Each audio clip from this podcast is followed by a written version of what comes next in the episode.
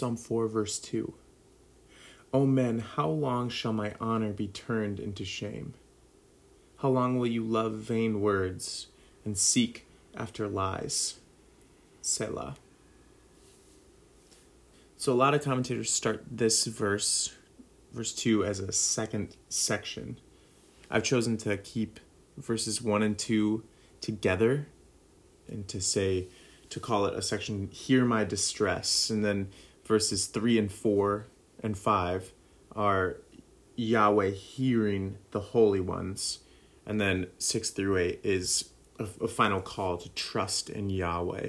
And the reason that I keep these verses together is because in hearing distress, when we call upon God to hear distress, in a way, we're also declaring it to others. Uh, so this is an encouragement to pray in community.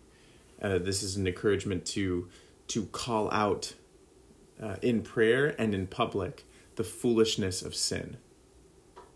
And so his call here is, "Oh man, how long shall my honor be turned into shame?" And, and so, as king, as God's anointed one, he's to be respected and honored. But the people are not honoring him. Uh, he doesn't give us a specific example, but he, the the idea here is how long will you put to shame God's anointed one? And if we if we take that all the way into the New Testament, Christ is the the the type, the antitype of of David's type here. How long will Christ's honor be turned into shame? How long will Christ's honor be mocked? How, how long will Christ's sacrifice be ignored? His kingship be rejected? And the call here is how long will we love vain words and seek after lies? Loving emptiness, seeking after deceptive things. And the, the meditation here, Selah, uh, I, I think it's a call for us to, to pause and to ponder what empty things in life am I desiring? What what deceptive things am I messing around with that are going to cost me later? And, and so, how can we pray in light of verse 2 here?